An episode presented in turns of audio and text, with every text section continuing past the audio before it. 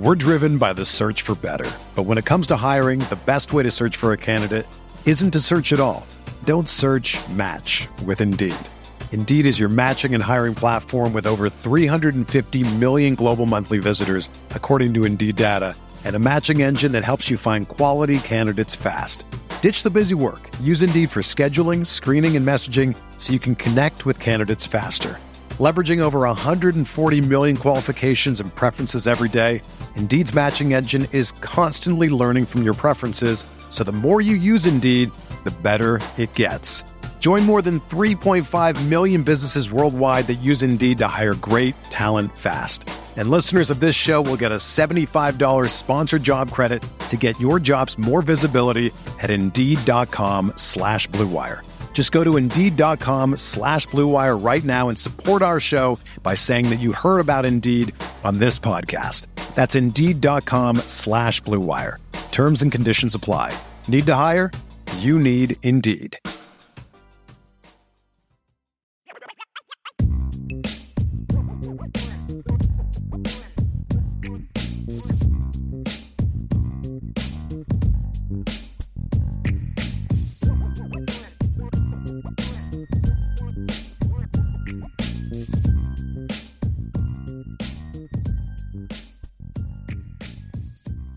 Top of the morning to you, IB family. How are we doing today? Welcome to another edition of the Irish Breakdown Podcast. I am Vince D'Addario. That is Bryan Driskell. And we are going to have some fun today. During our little uh, pre show mixer, we thought about taking this show a complete opposite direction. We decided that's probably not a great idea.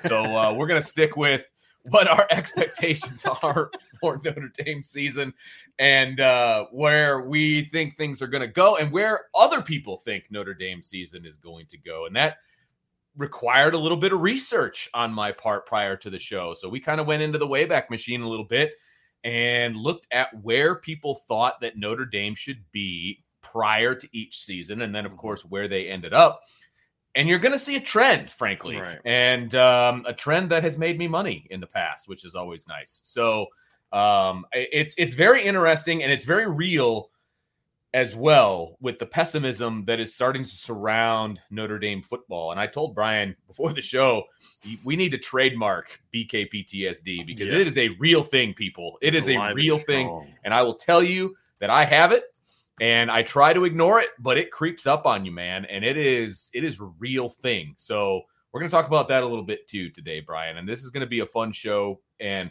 this is gonna kind of kick off Yeah. our let's get back to this year's team talk. Right. I guess is the best way to put it. And I mean, we're creeping up on, you know, not creeping up. We're in July.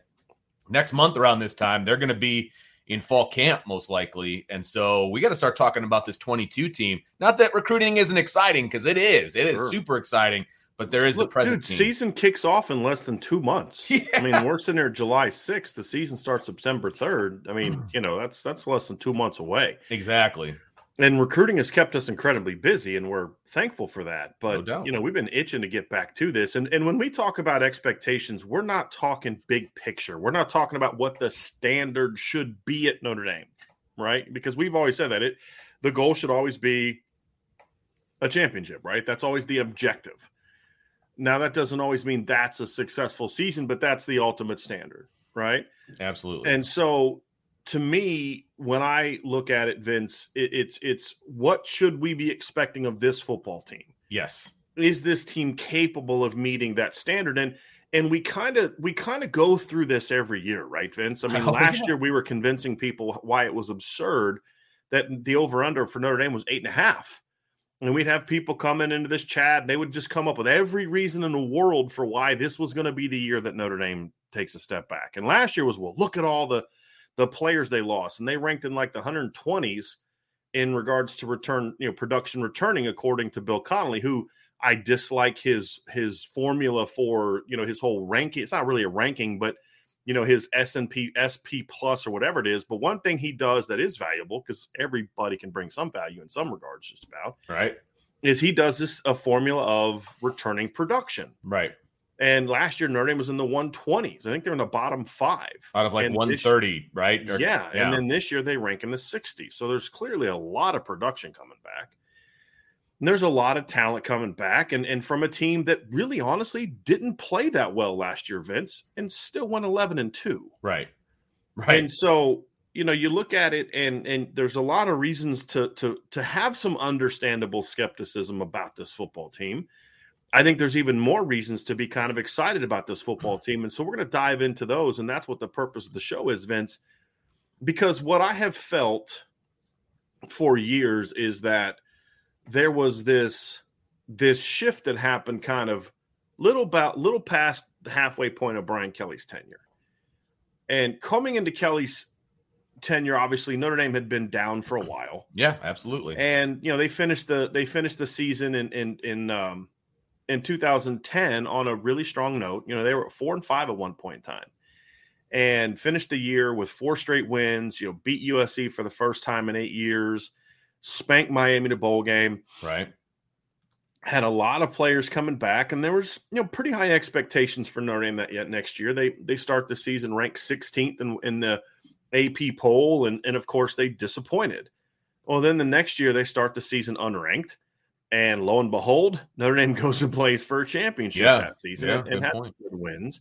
And then kind of the expectations are back again. And, you know, hey, where's Notre Dame going to be? And they, you know, rank 14th and the preseason in the coaches poll, ele- or I mean, the AP poll 11th in the coaches poll, and they disappointed again. And it was just kind of like that was kind of the theme. They finished 20th and 24th that year, hmm. went nine and four. You know, your your great season ending victory was a bowl pinstripe bowl win over Rutgers. And and it just kind of continued on and on and on and on. And you know, 2014, you start 17th in both polls because again, you finish 20th and 24th, and then they rise all the way into the top five and then plummet Yeah. and finish outside of the top 25.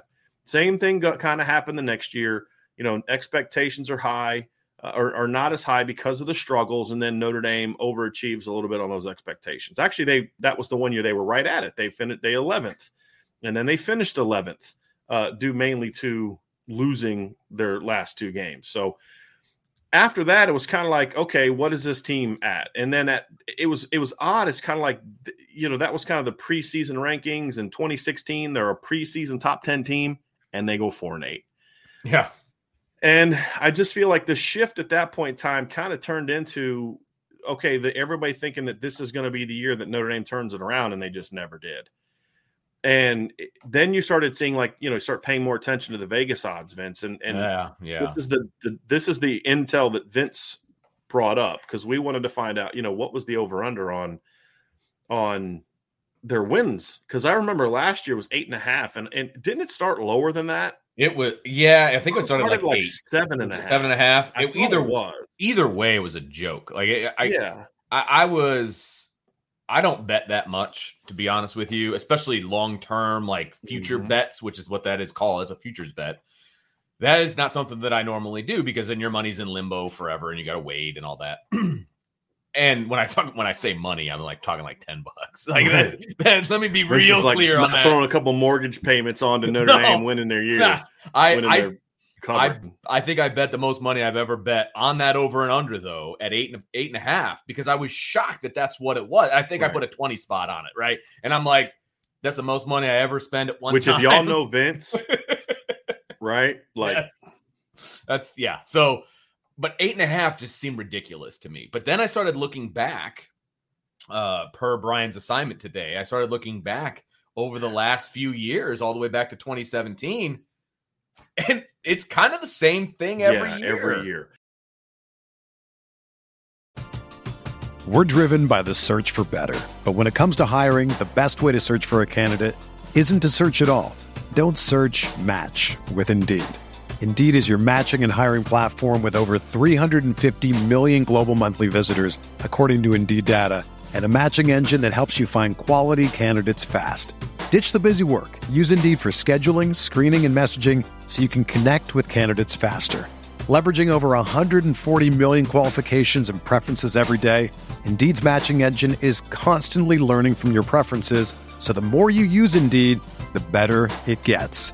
Join more than 3.5 million businesses worldwide that use Indeed to hire great talent fast. And listeners of this show will get a $75 sponsored job credit to get your jobs more visibility at Indeed.com slash BlueWire. Just go to Indeed.com slash BlueWire right now and support our show by saying that you heard about Indeed on this podcast.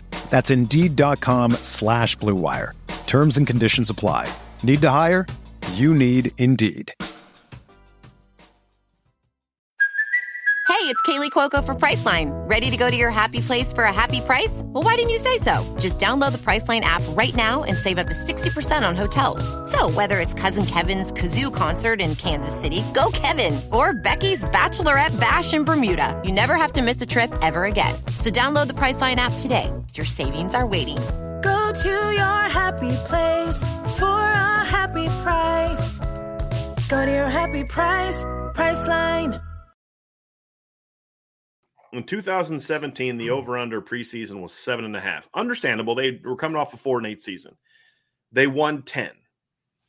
Then, because it's does it include postseason, Vince? It Is does the not. over-under- Regular season Okay. only. Yeah. At least that's what, So the, at least so, recently, for sure. So they won nine. yeah. So we'll go there. They won nine. The next year, it, oh, the over under is nine wins. Nine wins this time, and they won. Oh, they won twelve. The next year, 2019, the over under is nine and a half wins, and they won ten. This is just going regular season. right, right, right. The next year, 2021, it was eight and a half wins, and they won 10.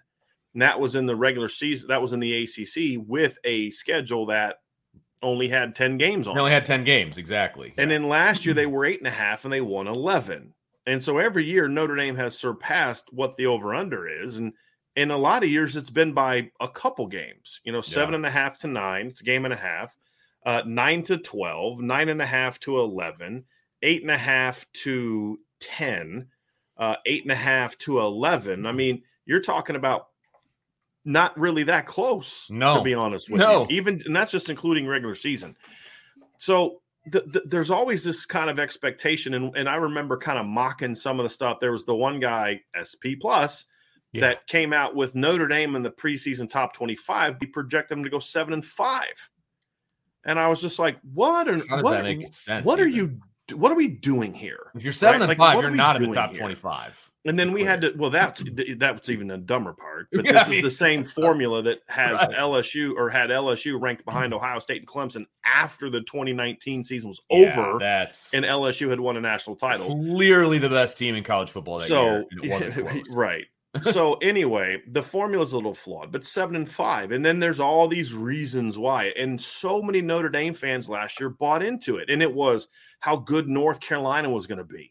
Right. You know how good Wisconsin was going to be. How, this is the year that USC turns it around, right? It was a lot of the same stuff we're kind of hearing now, right? And and and it just was, and then it would be like you you'd look for everything good about the opponent, and then nitpick everything wrong with Notre Dame, right. and and it was just kind of a puzzling. It was a puzzling off season for me, to be honest Yeah. with you, and and now we're kind of back at it where it's like, you know, it just it's a little puzzling. And then the best part is the people who who who will say, well, you know, an eight nine wins. I'm a realist. Being negative doesn't make you a realist. You can be a realist who has a negative point of view. You can be a realist who has a positive point Sure. of view. But just being negative doesn't make you a realist. I don't think we understand what that term means. And and so you know, as if anyone who thinks they're going to be good is like working outside the scope of reality. You got, you've got your, your to- rose-colored glasses right. on, right? When I'm like, no, I'm just looking at what they've done the last five years with a mediocre head football coach. yeah. And, and so to me, when I when I look at this season, Vince, it, it's just a it's a little bit of a head scratcher. It now, is. I think the preseason rankings are are pretty spot on. I think they have Notre Dame between like six to eight. And that's I get that. I can live with that. I, absolutely can live I with that. I, I, I kind of scratch my head at some of the teams ranked ahead of them, well, but you know maybe I, I'm comfortable with six to eight. I just would maybe put different teams ahead of them, perhaps. sure. but that's kind of what we get down to, right? Is is we're going to hold Notre Dame to a different standard than we hold everybody else. Now, Notre Dame Yeah. should be held to a different mm. standard than everybody else in regards to what we're expecting from the football team. What I'm referring to is looking at a first year quarterback being a concern for Notre Dame, which makes the, it really problematic when they travel to Chapel Hill. Uh, Chapel Hill, that's where North Carolina is, right? Didn't they just lose a three year starter quarterback who was more productive than what Jack Coan was? Yeah. Right. I'm pretty sure that's the case, right? Well, and then we just kind of go through this over and over again. Yeah, right? exactly. And and that's kind of where this came from is like, okay, let's let's talk it out. Right? Let's talk it out. Let's talk about where Notre Dame is, where Notre Dame should be. What are the legitimate reasons for concern? hmm What are the legitimate reasons for why you should be excited about this team? And then ultimately, Vince, to where do we fall on? And then we had a great super chat from Kevin Carter earlier, too, which Yeah. I really appreciate, Kevin. We will get to that, too, at the end when we dive into the mailbag. Yes, absolutely. You'll be you'll be the first one in the queue, my friend. So thank you very much for that. Really appreciate it. So, Vince, let's dive first into sort of the reasons to be a little bit concerned about this Sure. team. Okay. And I think the first one is obvious. You have a first year head coach and say whatever you want about Brian Kelly, whatever he was old. doing, Yep. right? Whatever Brian Kelly was doing and sometimes not doing, the result the last five years was 10 and 3, 12 and 1, 11 and 2, 10 and 2, 11 and 2, right? So, I mean, it was working. You've got a 36 year old first year head coach at a school that, if we're being honest, Vince hasn't had great success with guys who have never been head coaches before Sure. right? And Sure. so I think that's where a lot of the concern, understandable concern, comes from. So I think that's the first area where where if you're going to tell me you're concerned because you need think Marcus Freeman needs to prove himself, okay, That's I fair. can someone un- Yeah. I can understand that. Now, I, I I would push back a, great deal on if your evidence is the Oklahoma State game based on his head coaching Right. ex, ex- experience, right? I would I would push back on that because number one it was a completely different staff. You know, there there were very many extenuating circumstances that had to do with that game. So Mhm. you can have your reservations about him as a head coach because he's never been one, and I'm fine with that. I will not push back on that. But if the next sentence out of your mouth is because of what happened in the Oklahoma State game, then I have an issue because I'm sorry that is not indicative of I think of how he's going to be a head coach. First of all, he had only three weeks on the job. It's a completely different staff. I think he was. I think, and this is my opinion, I think he was testing I've some been of told that. as well. I've been told, you know, that, and I'm not going right. to get into specifics, but I think there was some. Hey, this is your call. You know what I mean? Let's see what you can do. And it was kind of an on the job training situation or a, Mhm. a- a interview, I should say. Mhm. Um, now, that's not something that you obviously want to do. You know, during the regular season when it's your job, it's your staff, etc. That's not how you want to go about things. Would I have done that? Probably not. But that I wasn't the one making the calls, right? right. So I just I will say, look, if you think that he's going to, if, if that's a question mark for you because he's never been a head coach, totally fine with that. I'm Right. totally fine with it. I'm five years older than he is, right? Right. I mean, that, that, that so that comes into play. sure. But I, I'm sorry, I can't use the Oklahoma State game as your reasoning. That's all I'm saying. Well, and, and I guess my point is, is if you're going to use that as your reasoning, then you need to look at the whole thing, not just the second half, right? I mean, it's two halves of Absolutely. Yeah. football. Good point. and and yeah the, the the blown lead was problematic i'm not i'm not i'm not someone who just is going to dismiss that right like i'm just i'm not i think that we should and, and you're not either to a degree it's just when that's all you're focusing on right Correct. that's my concern Correct. and, and i think the oklahoma state game did show something it showed that the program had fatal flaws Mhm. that that led to it being a team that could not beat a team that was superior coached and superior in the trenches. That's what that game showed us last year. And the reality is is is you had a situation where you had a defensive coordinator that had had really led that team into a lot of success. Notre Dame's defense the second half of the year was outstanding. And they choked the game away, but they weren't being led by the guy who had built that defense the whole year. You know, it was a different scenario, different situation. Right. And so you kind of you've got to take that into account. You you look at the offense and the fact that you had an offensive line coach that just flat out could not generate a run game against a defense with a pulse. That's just was a reality last year. Well, that that has been corrected, right? You you know, you've brought in a more experienced defensive coordinator. You've brought in someone who I believe is a more talented person for that job than the person who did it in the bowl game with no disrespect intended to Mike Elston. You know, you've brought in a, a, a much improved offensive line coach. So that's the other thing is if you're going to say, okay, the bowl game is a concern, you lost to a top five team by Yeah. two in a game that wasn't necessarily as close as the two because Notre Dame did score late to make it two, but also a team that when early on your team was rolling. And that's the part that I don't think people miss is because that te- team came out smoking. Yes, they did. And I think you you should. I mean, that, that to me is indicative of okay, this is what this Marcus Freeman tenure is going to be about. To me, that says more about Marcus Freeman than what happened at the end because Yeah. that had a lot more to do with the preparation. The inability to kind of you know put that game away is is to me indicative of they just didn't have a staff good enough to do that. And you know we've heard people talk about you know what he should have done. Like you said mike elston that was an audition for mike elston as a defensive coordinator. Correct. you know and and so if you're mm-hmm. if you're marcus Freeman, like well let's see what he does. Let's see what he does. Let's see what adjustments he makes. Let's see what he can do here. Let's see what he can do there. And by the time he kind of stepped in and and said okay it's time to do something different it was too late. Right. and and that's basically kind of the the the the reality of it. And and again, uh, Kenny Moore just said Freeman put way too much faith in Mike Elston. I don't think that's It how it was. It, Faith. It, it wasn't so much faith. It was like, okay, you want this job, let's Right. see what you do. show me. Show it to me.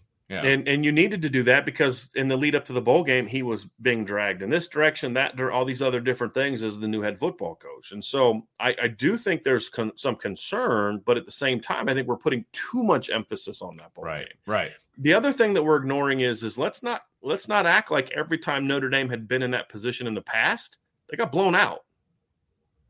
Top five team, major bowl game. When was the last time Notre Dame was competitive in that type of Yeah, environment? that's fair.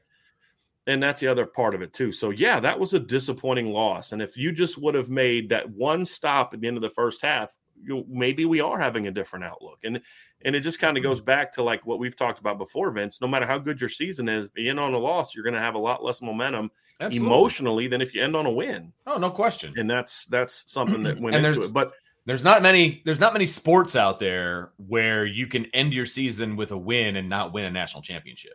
you know what I mean? Right. Most most of the time you're losing, and that's your last game of the season. right. You know, and almost all levels of ba- of of sport. Um, you know, unless you don't make the playoff, that Right. kind of a thing. It- but the like, exceptions are in Yeah. teams that don't make the postseason right? or in college basketball, you make some tournament nobody cares about. Exactly. right and Right. and so so i think the the the youth of the the coach is understandable i think the fact that a lot of people are going to focus on a first year quarterback is another reason and and we'll, we won't spend a lot of time on this because we're, we're going to talk about the quarterback aspect later uh, but there's an ex eh, there there's the, in- the the quarterback discussion is interesting vince because with a lot of people it's not like well i you know first year quarterback i want to see how he does it's with a lot of people, there's an expectation that he's not going to play well. Right. That's a little bit puzzling to me, and that's you know that's where I think a lot of the negative negativity comes from. It's it's okay to question how's Tyler Buchner going to do because if you're not doing that Yes. in our shoes, we're not. That would make us not objective No question. because No they're going to ask him to do things he wasn't asked to do last year. We don't know how he's going to do it. He hasn't really Sure. been that guy since the 2020 season, or excuse me, the 2019 season. Correct? No, hold on a second. 21 freshman, 20. Yeah, 2019 is the last time Tyler Buchner was able Mm-hmm. To be a, a full time starting quarterback. Yep. That's all understandable. The question now is are you is your expectation of him wrong? As opposed to uh, it's one thing to say hey he's got to prove something. We should all be able to say that whether you're pro or, or or or not pro tyler buchner you say hey he's got a lot to prove.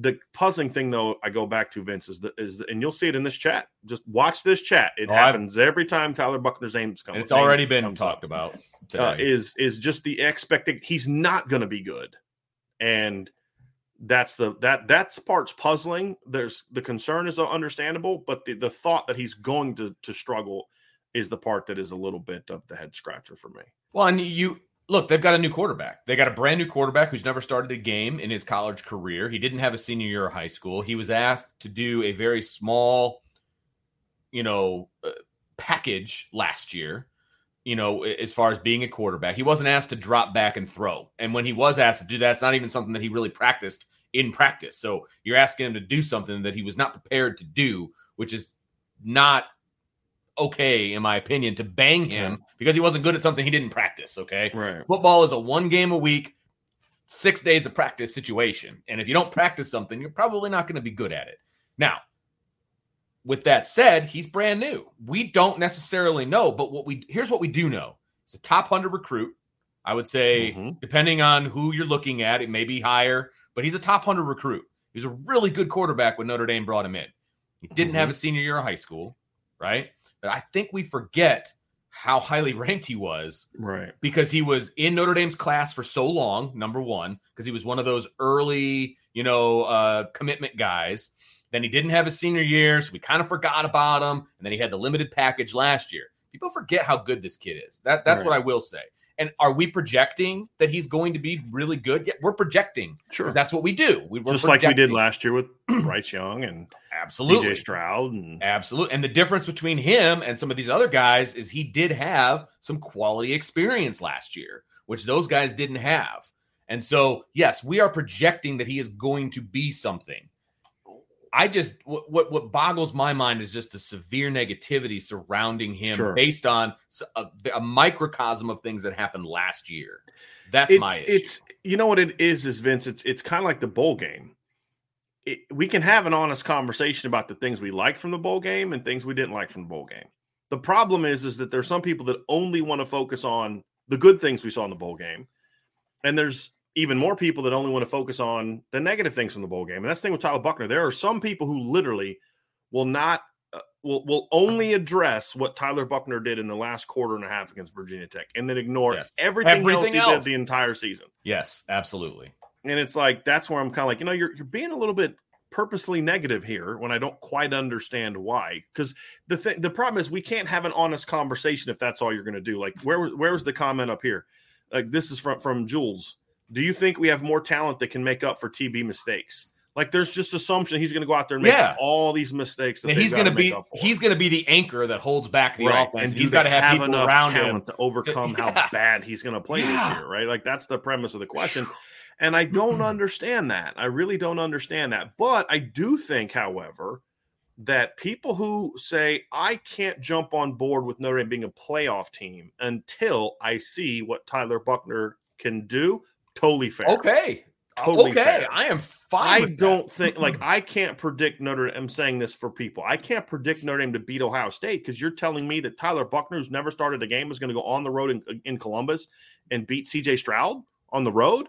I can't go there. Okay, cool. I, very fair. Yeah. very fair. Absolutely. If you're if you were going to tell me he's going to walk in there and outplay CJ Stroud, and they're going to beat, I'm like, okay, Homer boy, take a chill pill, like you know what I mean. like, let's let's pump the brakes a little bit, Right. right? right. uh, you know, so there's two mistakes we can make. I think that that we can have a conversation about Tyler Buchner, and I think the other thing too is, I think another mistake people have is Vince. You brought this up during the during the the pre talk was when we were talking off the air was there's a lot of people concerned about the Ohio State game. I think that leads to a bigger concern that people have, which is there's a lot of people that still believe, despite all the evidence to the contrary, that Notre Dame cannot make the playoff unless they go undefeated.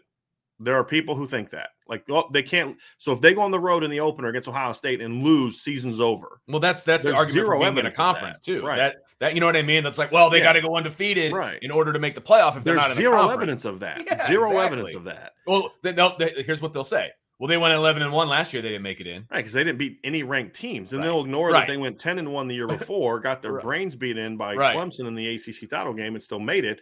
And the fact that they climbed all the way up number three in 2017 with a loss to Georgia at home in the second game of the year, and still climbed all the way up to number three before losing again.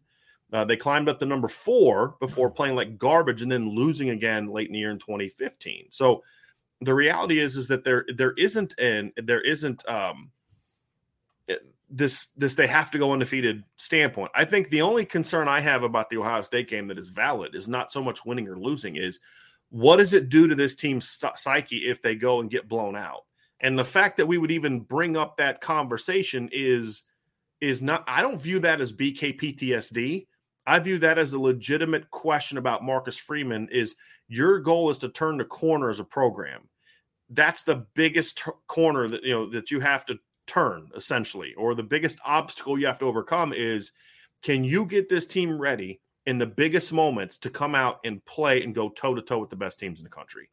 That to me vince is going to be the biggest question mark that i have uh, about this team is can he overcome that? All the culture change we've talked about Sure. can he get his team emotionally and fundamentally and technically ready to play in this game Yes, absolutely. And that's going to be the biggest thing because that's what they've been missing in the past. Right. Is, is being it, this is college football. There is emotion involved. This is not the NFL. It will never be the well, I shouldn't say it'll never be the NFL.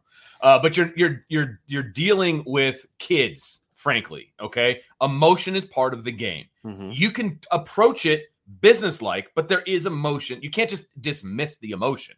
Okay. And that's been the problem with a lot of the Brian Kelly misses, in my opinion, is the lack of emotion. He look, it's a mm. business trip. It's you know, we're just gonna do this. It doesn't matter Right. who we're playing against. No, it's not a business trip. It It's does matter who you're game. playing. Yeah, Right. it, it matters who you're playing. It matters, you know, you have to be ready for bigger games. Playing against USC in the horseshoe is a heck of a lot different than Right. playing, you know, Ball State at home. It's different, and you need to prepare differently Right. for that. You can't prepare the same for both. You can't. And Right. that I think was one of his biggest downfalls. Right. I think when I when I look at some of the other concerns, Vince, it it is there's a there there are a lot of unknowns. When you overhaul your coaching staff with seven people, there are a lot of unknowns. You know, is Harry Hiestand going to be able to get this line back to the way he was before he left? You know, is Tommy Rees going to be able to take a, a step forward as a coordinator? Big Remains question. to be seen. Uh, you know, what kind of impact is Chansi Stuckey going to have as as your uh, as your receivers coach? When you look at Deland McCullough, look, Lance Taylor did a really nice job at Notre Dame. Absolutely. Can Deland McCullough overcome that? Al Golden hasn't called a defense since 2005. Charlie Weis's first year at Notre Dame. You know, what's he going to be able to do calling a defense? There's a, you know, Mike Elston had done a really solid job at Notre Dame for years. How, is Al Washington going to be able to, uh, to to live up to that? standard? I think those are all very fair questions. Those and if, we're, and if we're if we're talking about those things, and I'm saying, okay, yeah, that's that's that's valid. I think those are things that you look at is, and then bigger picture with all that is how quickly can this staff come together? Yeah. And I think that's going to be a big That's part of this huge. for me. Is That's huge. right because and, and why why does that matter, Vince? It matters because as you as you look at the communication, as you look at you know does does Tommy Rees trust in the opener against Ohio State? Does he trust uh you know Chansi Stuckey's advice? Does he stop? Does he trust uh, Deland McCullough's advice? Is he going to trust Jared Parker's advice? Uh, you know, when they're having conversations about, hey, look, this is what I'm seeing, this is what you need to call. Or is he going to try to do it all on himself? Is Al Golden going to have that confidence and trust with Al Washington or Mike Mickens and Chris O'Leary and all those other different people? I mean, that's all. That's the biggest part of this whole thing, Vince. Is is um uh is is being able to look and say, hey, is this something that that that we can overcome as a staff? I think Right, that to right. me is arguably the biggest question mark because that is an even bigger question mark to me than Marcus Freeman's inexperience. Okay. The reason I say that is is because if the coaching staff can really be cohesive, there's a lot of proven talent in that coaching staff. Yes. If they can come together as one unit and answer those questions, then Marcus Freeman doesn't have to be this guy that goes out every day and makes all these brilliant calls to manipulate Notre Dame to victory in games where they're going to be the more talented team on the field 10 out of 12 times this year Sure. right? And so, in order to think Notre Dame's going to be worse than ten and two, you have to think that Notre Dame is going to lose at least two games to teams with equal or inferior competition. Yes.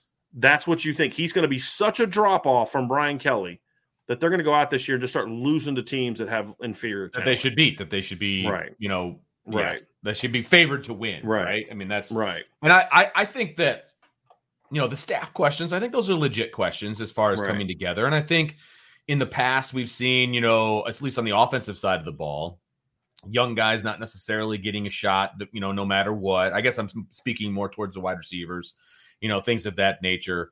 You know, how uh, how is the staff going to deal Mhm. with young guys? Are they going to be able Sure. to develop these guys? Are they going to be able to take some of these veterans that have been in a different system for so long and coach them up in one off season and get them ready to Mhm. play at a high level? Those are all legitimate questions. I have no problem with those legitimate questions.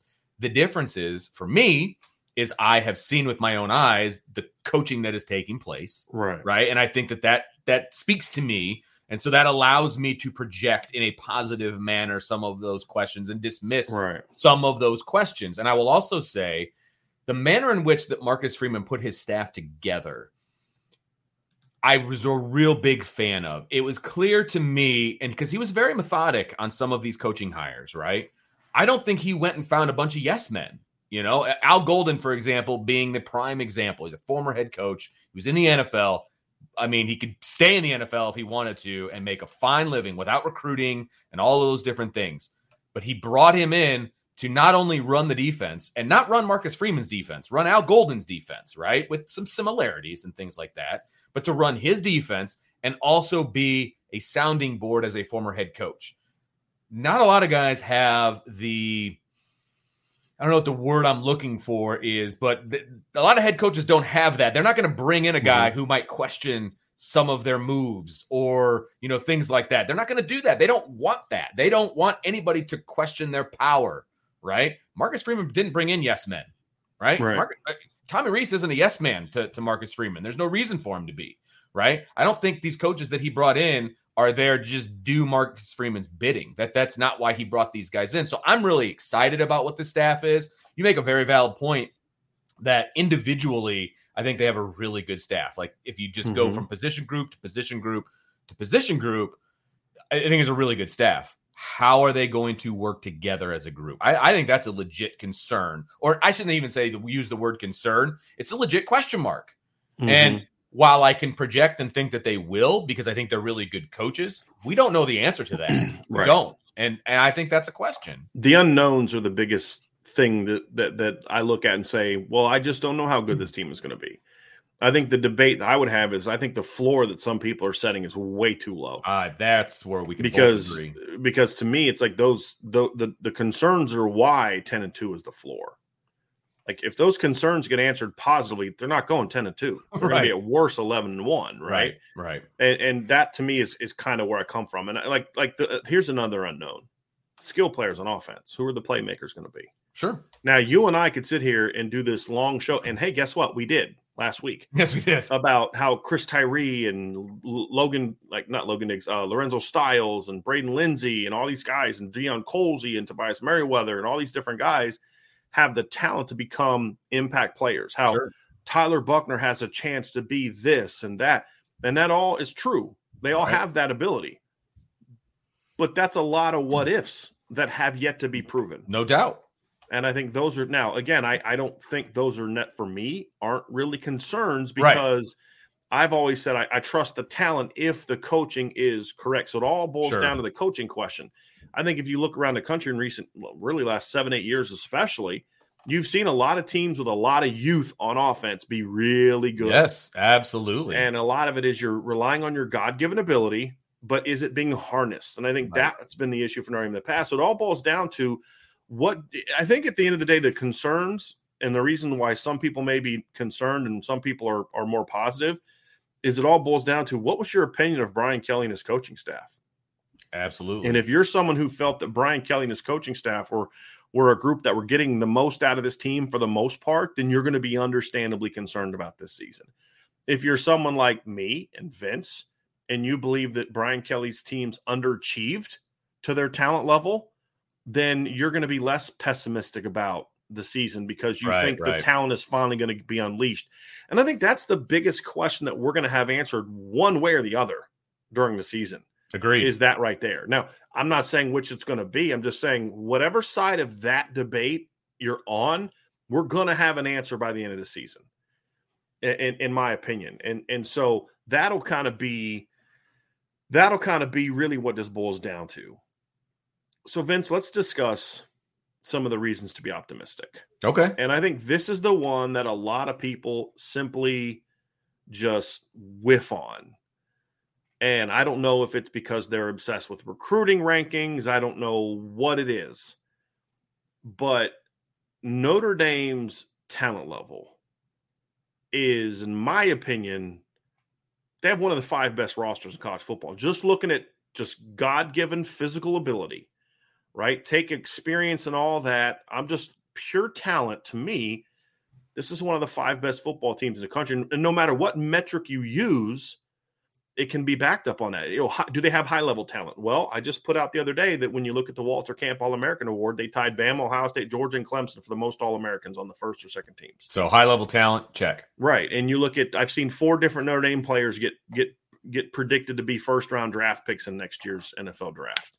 Check. Right, you've got preseason rankings talking about arguably Notre Dame's worst unit last year was the offensive line And I there's one preseason magazine that thinks they're going to be the best offensive line in the country, another has them at like fifth. Right. Right. Exactly. You know, you, you look defensively. Everybody's concerned about a lot of Notre Dame fans are concerned about the secondary. Why? Because they watched the bowl game. Understandable concern. Sure. I get that. And yet another magazine has the secondary ranked as the fourth best unit in the country coming back next year. Right. And so it, it's interesting when you look at a lot of teams. I've I've had you know Michigan fans come at me, and if you ask Ohio, and this is not a disrespect to Archer because I've found him to be a very fair person, but if you look at the responses that we get on our on our YouTube page from Ohio State fans that just come on, they either have the best roster in the history of college football uh, the last three years, but their coaching must suck because they have better players than everyone at every position around the country, but yet they don't win titles because apparently Ryan Day's an idiot. I guess I don't know. It's but like you look at Michigan fans and and all these different like they all think their team is underrated and is going to be this, and yet then there's Notre Dame fans who have to be convinced that their team is actually good. you know what I mean? It's You've the been weirdest browbeaten thing. enough. You just believe It's See, the we- weirdest thing, and Dude, that's we- the we've been- PTSD. we've been- yes, we've This been gaslighted by Brian Kelly. Roster. We've Yes. been gaslighted by Brian Kelly for so many years that we don't know what it's like. Okay, Yes. he he tells us he would get up at a microphone and tell us, I, you know, I we- we're gonna do the best we can with what we got. You know, uh, it's it, you know, the offensive line's not very, you know, or, or whatever. The excuses were abundant, and we're just like, oh, okay, yeah, you're right. And uh, if it turns out to not be that way, then clearly you're the head, you're the you're the coach of the year. So Right. that that's that's what it was, and we've heard it for so we've heard it for over a Right. decade. We've been gaslighted to believe that Notre Dame can't be good. That, Right. That's what it is, right? Right. Well, and if you look at like I was looking at a thing earlier today, Notre Dame tied for seventh in the country. And if you look in the last five years, they tied for seventh in the country uh, with Clemson, by the way, for most NFL players drafted in the last five years. No talent though. No talent, mm-hmm. none. You know, and and so you, you look at the teams ahead of them, right? Alabama number one. Okay. You have Ohio State number two. No surprises there. You have LSU number three. And like, let me see, one, two, three, four, five, six, seven, eight, nine, 10, 11, 12, 13, 14 of them came after their title team. I was gonna say after the 19th season, they had a lot of talent on that team. Right. Right. Four is Michigan, which I actually did find surprising. Talk about wasting talent. Five is Florida. Six is Georgia. And then Notre Dame is right behind Georgia, one fewer player than Georgia. In the last five years, Notre Dame has had one fewer player than Georgia drafted in the last five. This is coming, this is coming into this is going into um last season. Right. Now Georgia has gone up because they had like 15 dudes drafted Right. right? So this was going into last year. Is the is the earliest like the latest I could find, and I and I think that it kind of goes to my point of there's this constant underrating of what Notre Dame's talent level is. Yes. and and you know maybe it's recruiting rankings. I'm not quite sure what what that reason is, but I think it's very true this year.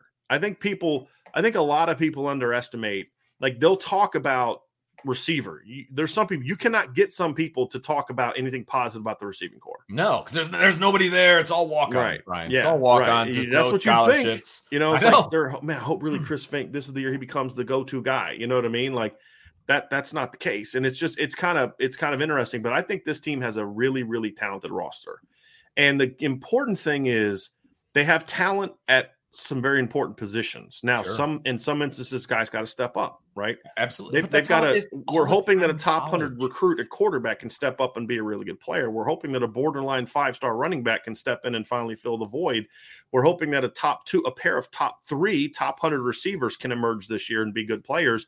And you know, and, and if, if you're a recruiting rankings person, then you probably should be excited about this team because a lot of the guys stepping into the role are, are guys that were highly ranked players. And so, you know, I, think th- I think that's my biggest thing, Vince. Is there's there's a lot of talent to me coming back Yeah. on this football team, And and and that's my biggest reason for optimism. and it's and and I will I will take it another step further. There's a ton of talent on this team. We- You've outlined it beautifully, but they're being coached by really good coaches. It's funny. That's my next point. okay. Well, O line. No, no, no. Trans- great segue. You're.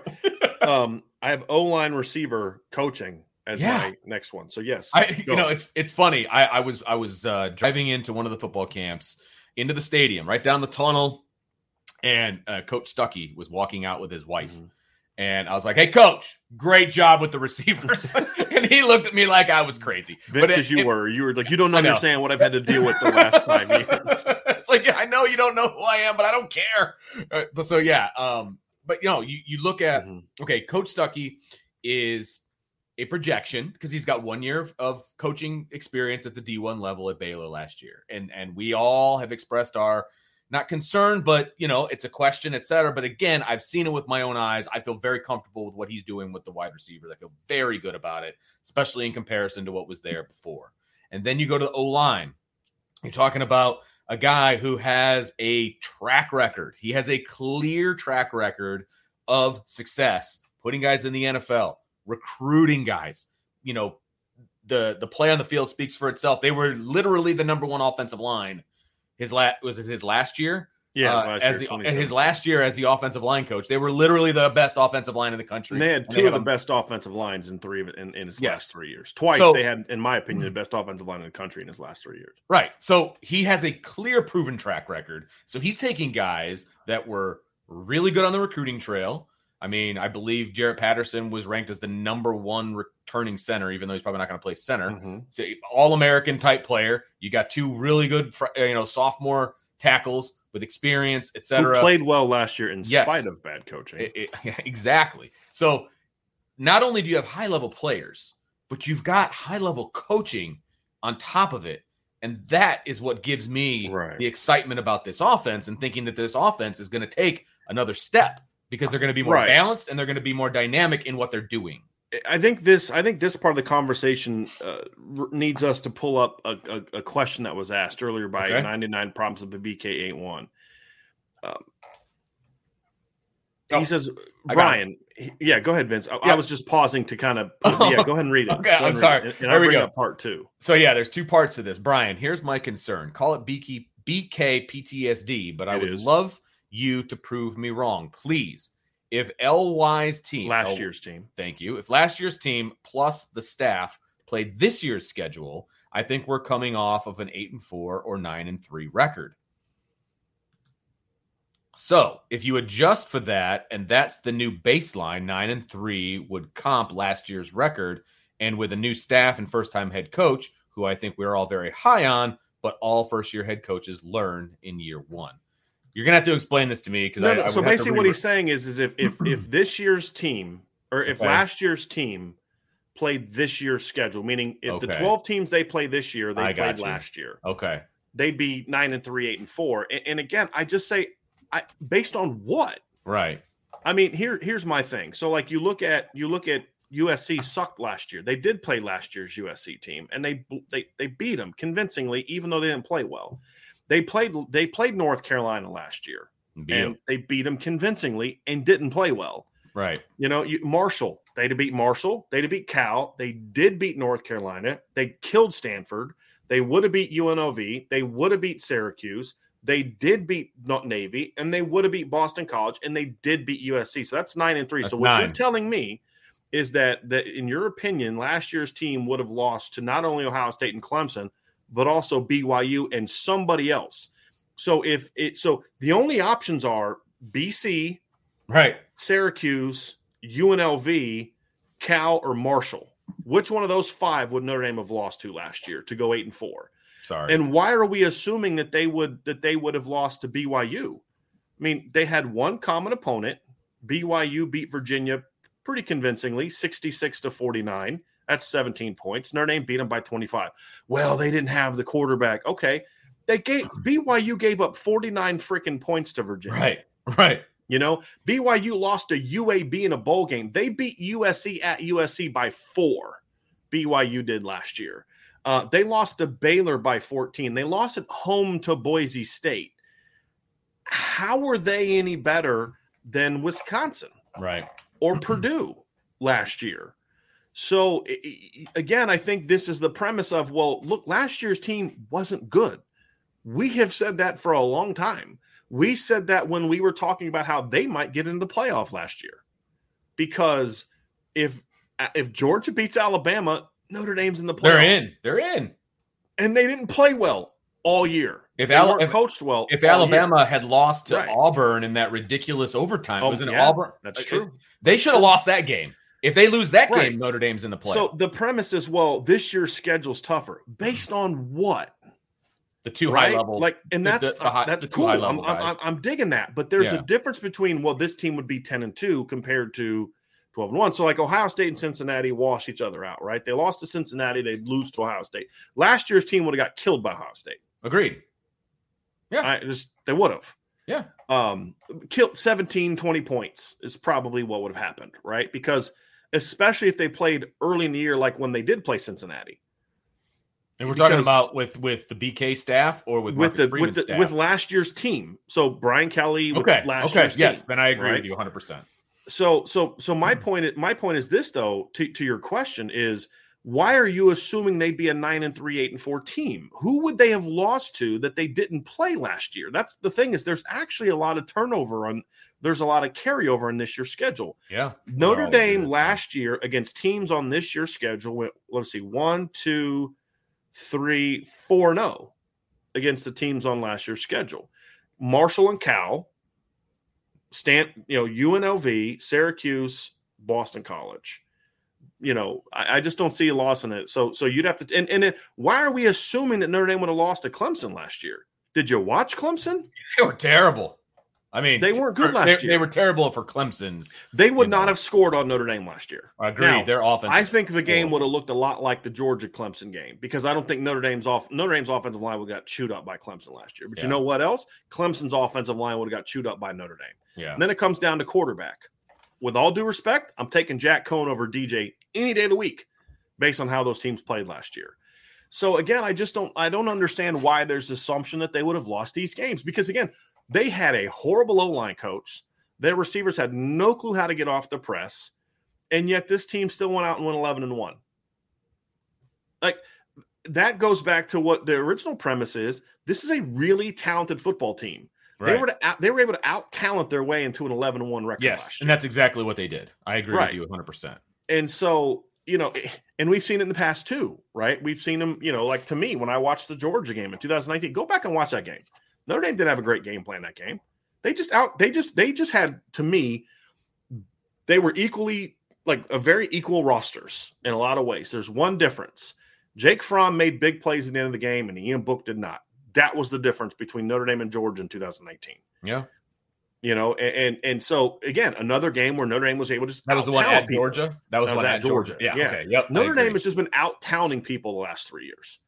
So this goes back to what you were talking about, Vince, which is if you believe that this is a much better coaching staff, Mhm.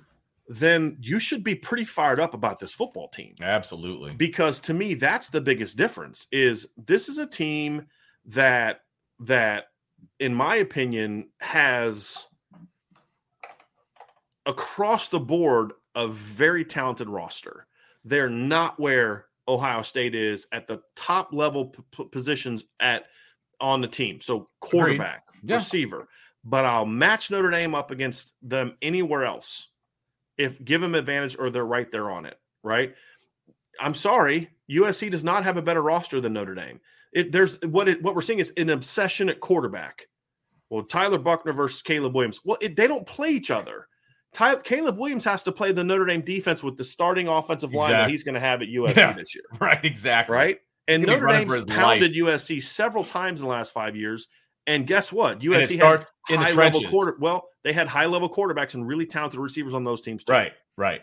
But I'm saying the You know? domination starts in the trenches, and Right. Notre Dame has had an advantage there on both sides of the Right. ball for and, quite and, some time. and so that's my thing is you have to convince me that Notre Dame's coaching staff is going to be as bad as it was last year or inferior to tell me that this is eight and four, nine and three team. Now, 10 and two is a different deal because what's changed about this year's schedule is it's more top heavy than last year's. agreed. Absolutely. And that agreed. was part of the, the argument we had last year was this team does not play the schedule that you all think that they play. Mhm. When we saw North Carolina in the top 10, we laughed. yes. We laughed because you're telling me they're going to lose 2,000 yard rec- running backs and a 1,000 yard receiver with Jay Bateman at defensive coordinator, and they're going to be a top 10 football team? Better than they were. Yeah. Hard pass. Right. hard pass, and they weren't. They were worse than they were the year before. When we looked at the schedule and saw USC in the top 15, we're like, that was our reaction. When I saw Wisconsin there, I was like, wait a minute, hold on a second. You're Wisconsin sucked last year. You're telling me that all of a sudden they're just going to be better? Why? Because They tried real hard to keep Wisconsin Right. in the Oh, rankings man, for a they long did. time. They, They tried did. real hard, and then Yeah. when Notre Dame needed them to do something, they didn't. Which was they went lost to Minnesota. Yeah, appreciate right. that. By the yeah, way, yeah, thanks for that, fellas. Uh, you know, thanks. Uh, you know, but it, it's kind of like it- it's the same thing this year. Is the the focus is on the top two teams? Yeah. right. It's on Ohio Which I State get. and- and I. I get it. Those are Totally ma- those are massive games for Notre Dame. But massive. to me, to me, you know, the Ohio State and Washington thing to me cancels each other out. Or excuse me, Ohio State Cincinnati cancels each other out. It's a loss. because you did Right, lose you to the best team on your schedule last sure, year. sure. So then it's well, what about after that? And to me, I think that's where it kind of comes down to, you know, Clemson and BYU are both really good teams. But but look, we and we've argued this. It's it's kind of funny. Like I've argued at the very beginning of the offseason, that, you know, North Carolina could be a trap game. I'm someone who's advocating that I actually think North Carolina's going to be better than they were last year. Sure. But that's a long way away from saying Notre Dame is going to Gonna lose that game. Yeah, exactly. I mean, they haven't played a game that was in single digits against North Carolina the last couple of years. And and they played a pretty good North Carolina team 2 years ago with all due respect. This football team has way more talent than that football team did 2 years ago. yeah. You know what I mean? And 20 the 2020 team. And so and yet they went on the road against a North Carolina team with 2000 yard running backs, a 1000 yard receiver, also had Josh Downs on that team and Sam and Sam um I can't believe it Sam Howell and Notre Dame beat them convincingly. You know what I mean? And and this year's team is gonna, you know, to me is gonna be now. Can they just show up and roll the ball out and beat North Carolina? No. And we're not saying But there shouldn't be an expectation that they're going to lose that game. That's Right. my problem. right. Another day is here, and you're ready for it. What to wear? Check. Breakfast, lunch, and dinner? Check. Planning for what's next and how to save for it? That's where Bank of America can help. For your financial to dos, Bank of America has experts ready to help get you closer to your goals. Get started at one of our local financial centers or 24-7 in our mobile banking app. Find a location near you at bankofamerica.com slash talk to us. What would you like the power to do? Mobile banking requires downloading the app and is only available for select devices. Message and data rates may apply. Bank of America and a member FDIC. When you need mealtime inspiration, it's worth shopping Kroger, where you'll find over 30,000 mouthwatering choices that excite your inner foodie. And no matter what tasty choice you make, you'll enjoy our everyday low prices, plus extra ways to save, like digital coupons worth over $600 each week. You can also save up to $1 off per gallon at the pump with fuel points. More savings and more inspiring flavors make shopping Kroger worth it every time. Kroger, fresh for everyone. Fuel restrictions apply. And so, and then I look at I look at BYU. BYU's a good football team. That is going to be a battle, and, and and this isn't meant to be disrespectful BYU. But why are we why are we thinking they're going to lose to that team? Based on what?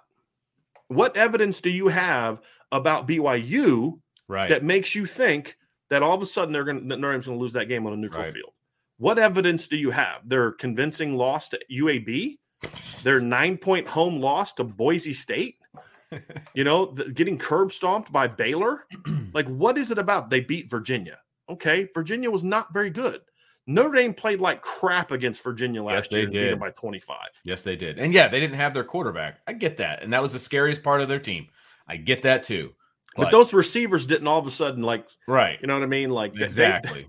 they, they didn't stop knowing how to play. They couldn't get open against Notre Right. Dame last year, and they and they still couldn't block Notre Dame's front, and that was going to be true no matter who played quarterback. Exactly. That kid would have been running for his life. Right, and so I also would say that Notre Dame would have scored a lot more on Virginia because that's what Brian Kelly did when he knew he had a team licked and he knew that they couldn't they couldn't score on him. He would just kind of go into cruise control. He did that Yeah. his entire tenure. He always did that, you know. And and we saw that. Remember the Miami game in his first year? Notre Dame's up twenty seven to three at halftime. They take a 30, 30 to three. Actually, I think they had a lead. It Wasn't a thirty to three at halftime? It was at least 27 to 3, and they Sure. just coasted in the second half and won 33 17. Right. That game should have been like 52 to 10. was that the one but that was at that's just- Soldier Field? No, no, no. The one in the Okay. bowl game at the end of 2010. the- the Oh, Sun Bowl. gotcha. Gotcha. Gotcha. Yeah, they were up like 30 to 3. Like Michael Floyd had like um, Harrison Smith had like three interceptions in the first half. Michael Floyd was going off. Yeah. Robert Hughes was making big runs. Um, you know, I mean, it started right away too. Like Austin Collinsworth make miss, runs like the first kickoff back like 30 some yards and Michael Floyd goes down and kicks it, you know, catches a touchdown pass. And I mean, they just were rolling Miami. Yeah. And then he took his foot off the gas. That the Virginia game, Notre Dame could have hung a 50 spot on Virginia last year if they wanted to.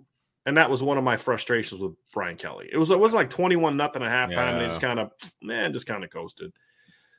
So to me, that's the other the other aspect of it that you look at this football team, Vince, is you know, there's this thought of that you know this team lacks talent and all this, and, and I think that's just nonsense. So again, you're going to have Agreed. to convince me who who are they going to lose to, Right. and why should we think that a Clemson team that went ten and three last year is all of a sudden going to be better than Notre Dame?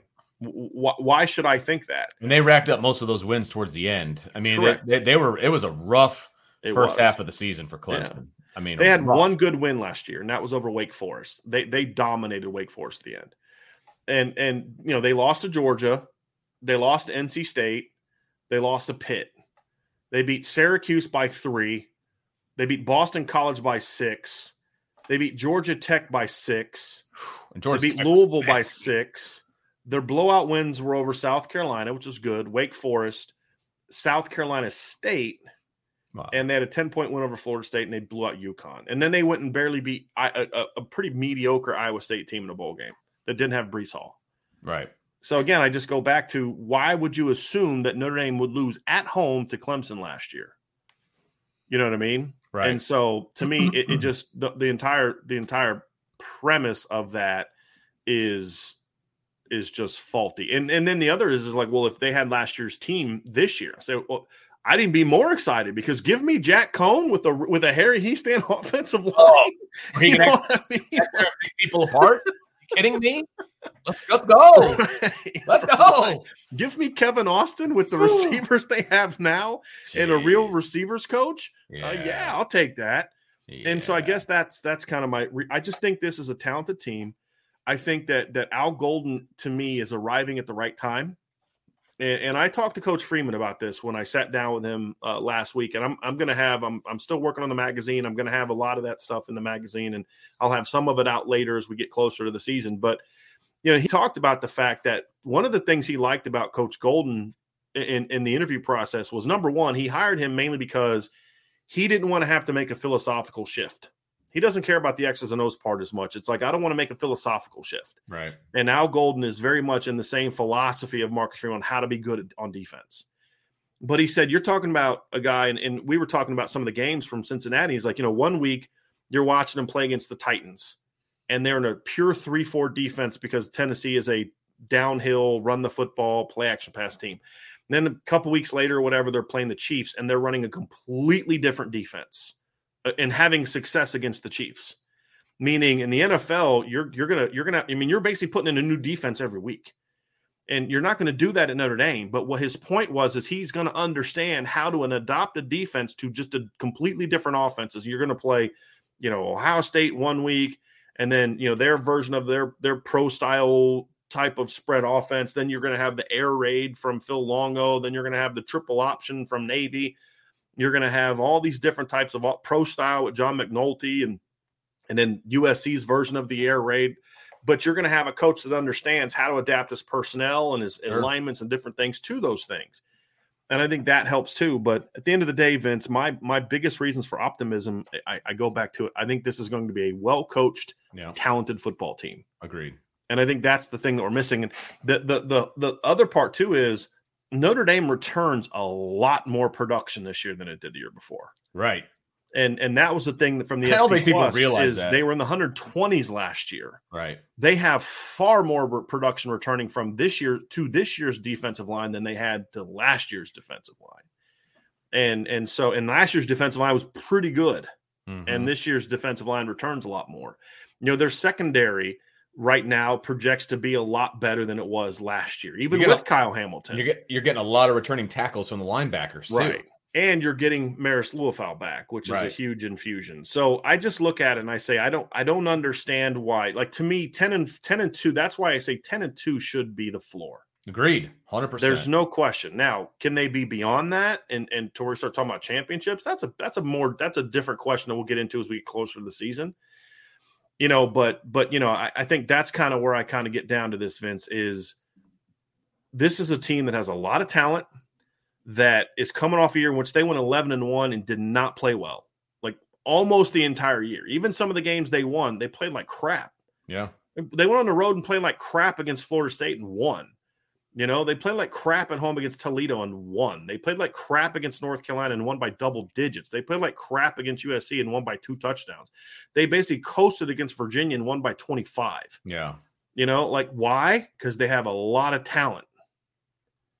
And if you believe that this team is going to be coached well, then you know you're you're going to be excited about it. If you Right. don't think this team is going to be coached better than it was last year, then I understand your skepticism. I think at the end of the day, that's what it boils down to for me. Absolutely. Could not agree more. And I'll, I'll tell you right now, eight and a half, the over under for total wins for Notre Dame at eight and a half. That if you're not, Mhm. if you're a betting person and you don't take that, then I don't know what you're waiting for, to be honest Right. with you. That that's Yes. that's nutty to me. I Yep. I will be placing another bet to make sure that I gain a little bit of money uh, on that bet. I again Mhm. I'll throw my 20 bucks or whatever down. Yep. You know, but that eight and a half, that again, it's one thing to look at a team be like, you know what, that looks like a you know a nine win team or whatever. I, I think Archer as an outsider said it looks like a nine a nine win team to him. Right. I Because he's still that. dealing in that, Yeah. that what we've talked about this. Absolutely, and I, I remember what that. Georgia fans were saying about Notre Dame going into the 2017 and 2019 seasons? Same thing. Eh, yeah. The same crap we're hearing from Ohio State fans is the same stuff we heard from Georgia Sure. fans.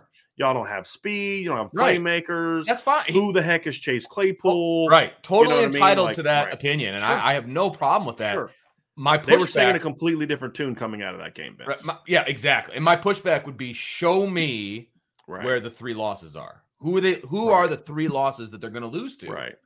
Outside of uh, of Ohio State and Clemson, I have a hard time Yeah. picking out that third loss. Now, could something crazy happen? People get hurt. Sure. Of course, absolutely. That this is college football. This is sport. Right. That stuff happens. But I have a hard time finding a third loss there, and so Right. because of that logic, But they're going to get blown out by a team that gave up 45 points to Utah right. Exactly. in a bowl game. But because of that logic, 10 and 2 is my floor. Like that that would be the absolute floor for me, losing Right. to Clemson, losing to Ohio State, 10 and 2. That's my floor. And 10 Yep. and 2 gets you to uh, a New Year's 6 bowl and uh, and gives you another opportunity to get that monkey off your back. So Mhm. 10 and 2 is my floor. And I I'm going to have a hard time being pushed off of that unless something crazy happens. hmm So that's interesting. I mean, that's kind of where we're at. So our, our floor is 10 and 2. I Abs- think to me, 100%. I think this team goes into November with a chance at a playoff spot. I That's what I think the expectation. Not and again, when I say expectation, I don't mean big picture, what's the golden standard at Notre Dame, right? Because that's win all your games, right? I mean, that's the ultimate standard Absolutely. at Notre Dame is win all your games. I think they go into November with uh, a, a playoff opportunity, which means one loss, no more than one loss. No more. And then it all boils down to you've got two games in November to prove who you, who you are. Clemson and USC. Well, really three, because I don't think the BC game is going to be a cakewalk either. Oh, I don't I don't think it'll be a Yeah. cakewalk. I think Yeah. I think the BC game could be a statement game to be honest with you. It's a That's statement game. It's a it's a statement game wrapped around a trap game. That's Yeah, that's how I no doubt. Yeah, right. Because if if if USC is good, if if if what everybody says about USC is true, let's just work with that hypothetical for a second.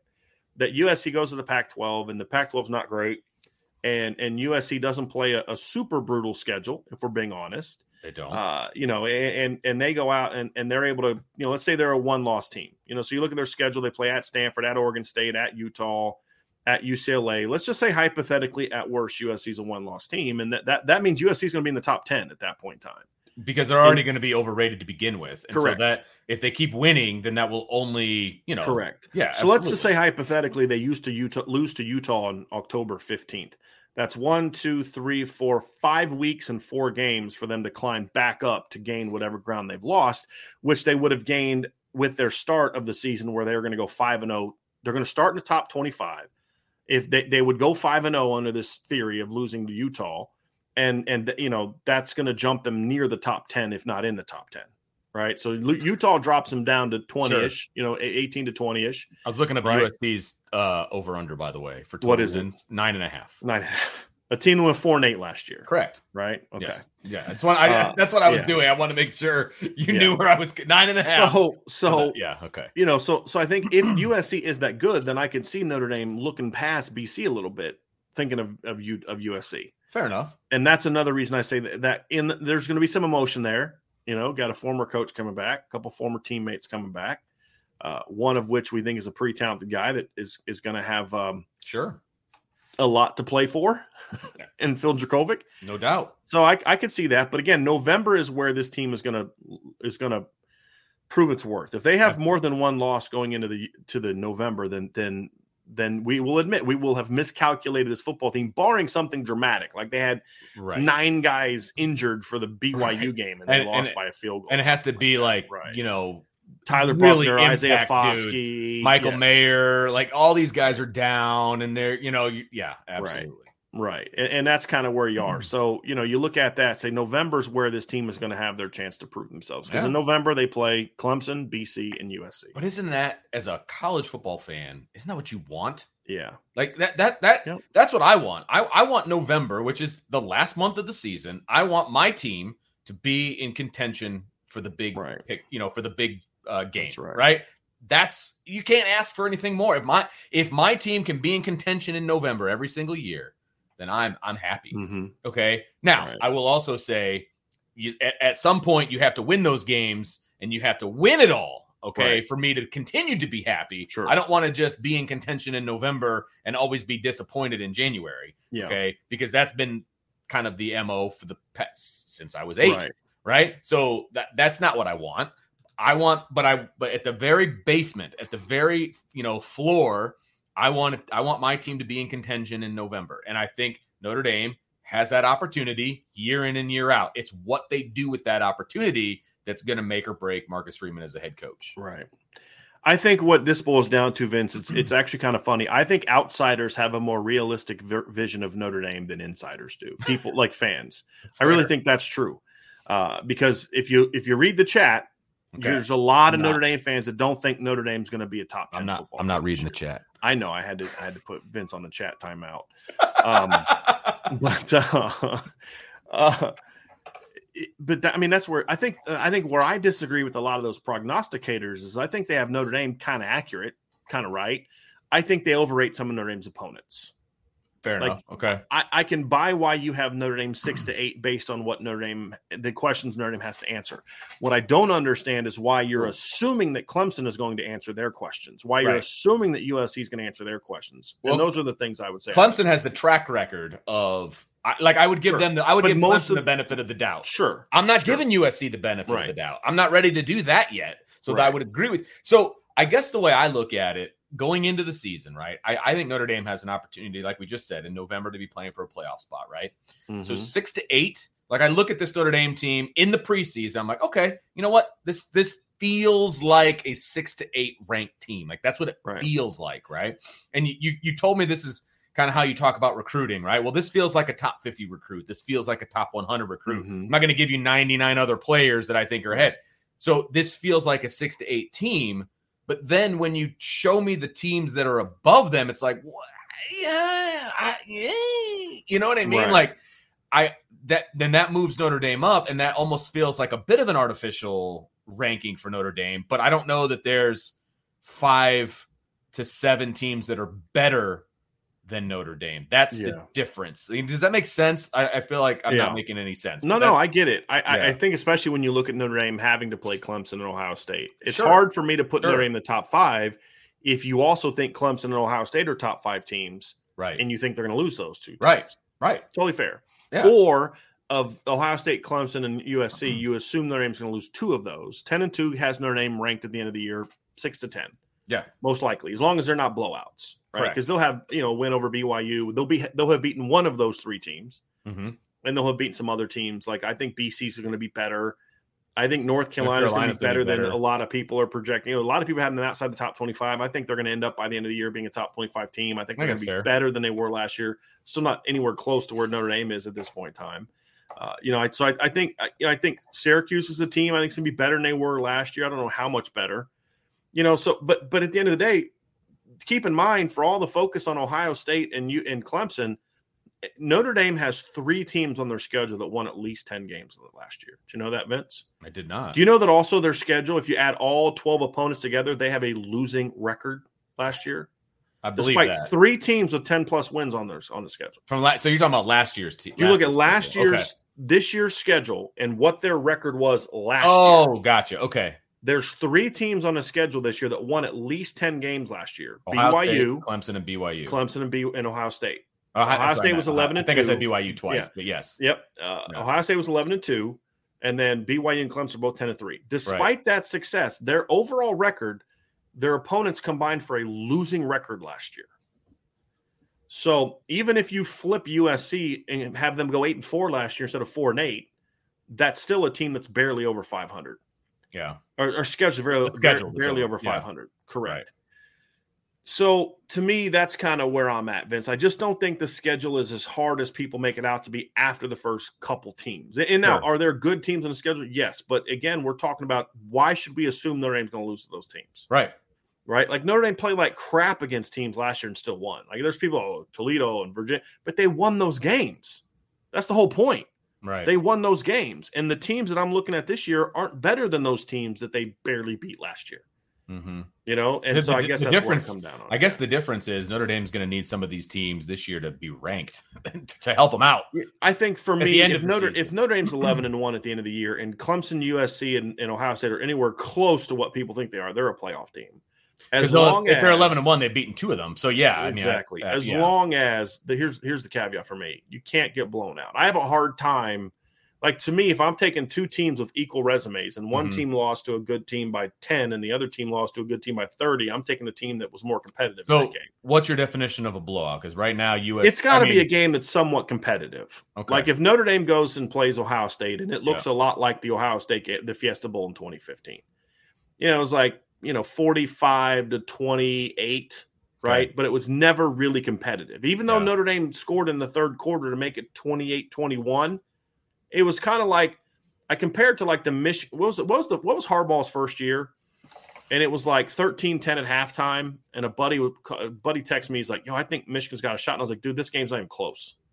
Right? Like the score was not indicative of how convincing Ohio State was beating Michigan up in the trenches. And then the second half, Ohio State just rolls them. I think final was like 42-13 or something like hmm. that. yeah, Sometimes you can watch a game and it's like the the I feel like the Ohio, the Notre Dame Cincinnati game was like that last year.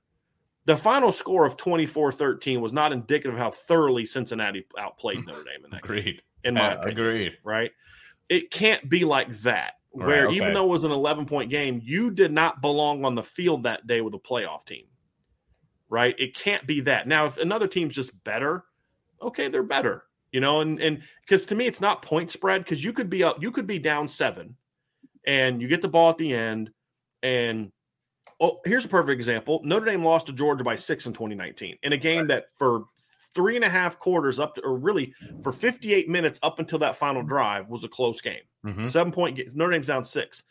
You know, let's say that let's say that Ian Book throws a pick six on fourth and five, and they run it back, and all of a sudden it's a third. It's a you know Yeah. six point game. That's not a double digit loss to me. You were in that game for for Right. you know. Now that game would have been a, a wider spread than the Cincinnati game was last year, eleven to thirteen, but that the Cincinnati game wasn't nearly as competitive as the Georgia game was, right? So I can't look at point spread. I have to look at how the game was played out. Okay, You know, like gotcha. You know, Ohio State last year only lost to Oregon by seven, but they Oregon outplayed Ohio State for 60 minutes. Right. They just had no quarterback to, to put the game away. So it's got to be a game where it's like, you know what, like, yeah, they, they belonged. And then, you know, as the year went on, they got better in some areas. And you know, even though they lost by 10 in the opener, they, they were a better football team. You know, like uh, Ohio State losing to, to Virginia Tech by 14. I don't I didn't ca- Ohio State got outplayed that game, but they they didn't get like destroyed. Like what I'm saying is it can't be Miami 2017. Okay. You know, it, it, it can't be. over. the- Yeah, it can't be Michigan started, yeah. 2019. It can't be something right. like that. It- You know, you know, if it's if it's like last year's Cincinnati game and you clearly have one of the four best resumes, you're in, Yeah. right? But if it's like 2017 Miami, I just have a hard time with seeing a playoff team. And that was my knock against Ohio State in 2018. So I have to be fair. You know, that's the reason I said Ohio State, as good as they were, even at 12 and 1 in 2018, I said they don't belong. They went on the road against freaking Purdue and got destroyed. Right. You know, like you have to be consistent, right? So if Notre Dame goes on the road against Ohio State and just gets dismantled, they'd have to have a clearly better resume than anybody else to be a playoff team, in my opinion. You know, or or they would have to have an equally convincing win later. Yeah. So they'd have to go out and like just, just dismantle cl- a good Clemson team the same way, the same way where you can say, Right. look, Right. we're you a different team. explain it away because that was in November. This was in September. Yeah, absolutely. It's kind of like uh, what was it? You and I that were talking the other day, Vince, where we, we were talking about U.S. or talking about um, no, it was I was on Mark Rogers' show, uh, the voice of college football, and he was talking about how you know you- you have to have a rule where a team with three losses can't make the postseason, and I'm like, yeah, but let's think about that 2016 USC team that went one and three to start the season, but by November could beat anybody. I mean, that USC team in 2016 by by November could have played with anybody, in my opinion, outside of maybe Clemson that year, right? And so it's like you you, you got to look at who they are, but at Sure. the same time, if the resumes are close, I'm I'm kicking out the team that got blown out. right. And so, you know, that's why I say you've got to be competitive in that game. But if you are, you go into November with a chance to play for something. That's where Notre Dame should be. Gotcha. And then Yeah, what do absolutely. they do from there? Yeah. What do they do from there? That's going to be the big question. Yep. But it's that, I mean, I think I've laid out why I'm excited about this football team. And, and and I think we also laid out some reasons why it's understandable why some people I've, I've got a healthy skepticism. Don't get Yeah. me wrong. There, we, we, we, laid we both the, have a little bit of BK PTSD in us. No Let- Let's doubt. be honest. no Let's doubt about it, and and it helps. And I will say, I have an advantage over everybody that's in the chat. I'm going to go watch these guys in person, Right. and I'm going to see something different, right? Whether Mhm. it's the attitude, whether it's the co- you know whatever, I'm going to see something different, and it's going to allow me to kind of take that breath and be like, okay, this isn't the last decade. This is different. Let's have some fun this year. You know what I Mhm. mean? Like it, Right. it, it, we, I do have that advantage, and I would love the fact that I have that advantage, and I'm looking forward to that. And I think a lot of questions are going to get answered before they kick the ball off on September 3rd. But there's still questions, and I Right. get where people are coming from. I get it. I'm, I don't. I try not to push back a whole lot on people unless they're completely ridiculous. You know what I mean? Because there are a lot of questions. I feel like you and I are in a position to answer a lot of those questions right now. But again, it is Mhm. still projecting. But I feel Yeah. really good about that, you know, and I don't go out on a limb very often. I know that's going to hurt us, Mike. Mike, we don't have Cain Madden this year, and he's right. We don't. But that's the point, though. With all those issues last year, they went 11 and one.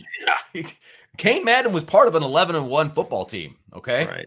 It's- That that was a a stop and a score away from beating a playoff team at home in a game they played like garbage. and, and and he blocked for a guy who got drafted in the NFL. Right. Like I really don't think fans under well, I think a lot of our fans do. I don't think a lot of maybe a lot of people really understand outside of no uh, uh, outside of maybe this group that I do think is pretty educated just how bad Notre Dame played against Cincinnati last year. It is ugly. And again, it was just out talent. It was just their talent kept them in that game. I mean, it's just Had that Cincinnati, Had right, a better roster than Cincinnati. right, top to bottom. It, the difference is, is Cincinnati had enough at the top where they could beat you. They had a quarterback that could make plays. They had a cornerback that could just embarrass your best receiver. Correct. You know, uh, you know, they they they had enough guys that they could go out and you know, right, Nothing to combat that. And, right, I, and from a coaching standpoint is what I'm Right. talking about. They they had talent. They just Yep. didn't combat it in the right areas. So anyway. So that's it, Vince. That's going to be it for this part of the show. We, we we have a mailbag coming up, but before we move on to that, so nobody leave. We're not done yet. We got some questions to go. We have some really good questions too. Hit that like button, subscribe button, hit the notification bell, share this podcast, and if you're listening via podcast, give us a five star review. Sign up for the message board at boards at irishbreakdown.com, and of course, check out our content at irishbreakdown.com.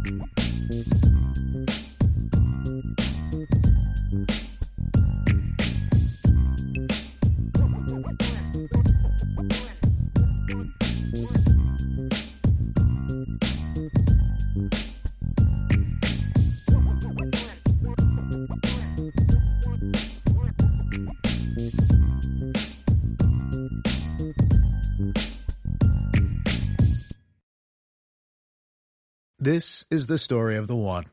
As a maintenance engineer, he hears things differently. To the untrained ear, everything on his shop floor might sound fine, but he can hear gears grinding or a belt slipping. So he steps in to fix the problem at hand before it gets out of hand. And he knows Grainger's got the right product he needs to get the job done, which is music to his ears. Call, clickgrainger.com, or just stop by. Grainger, for the ones who get it done.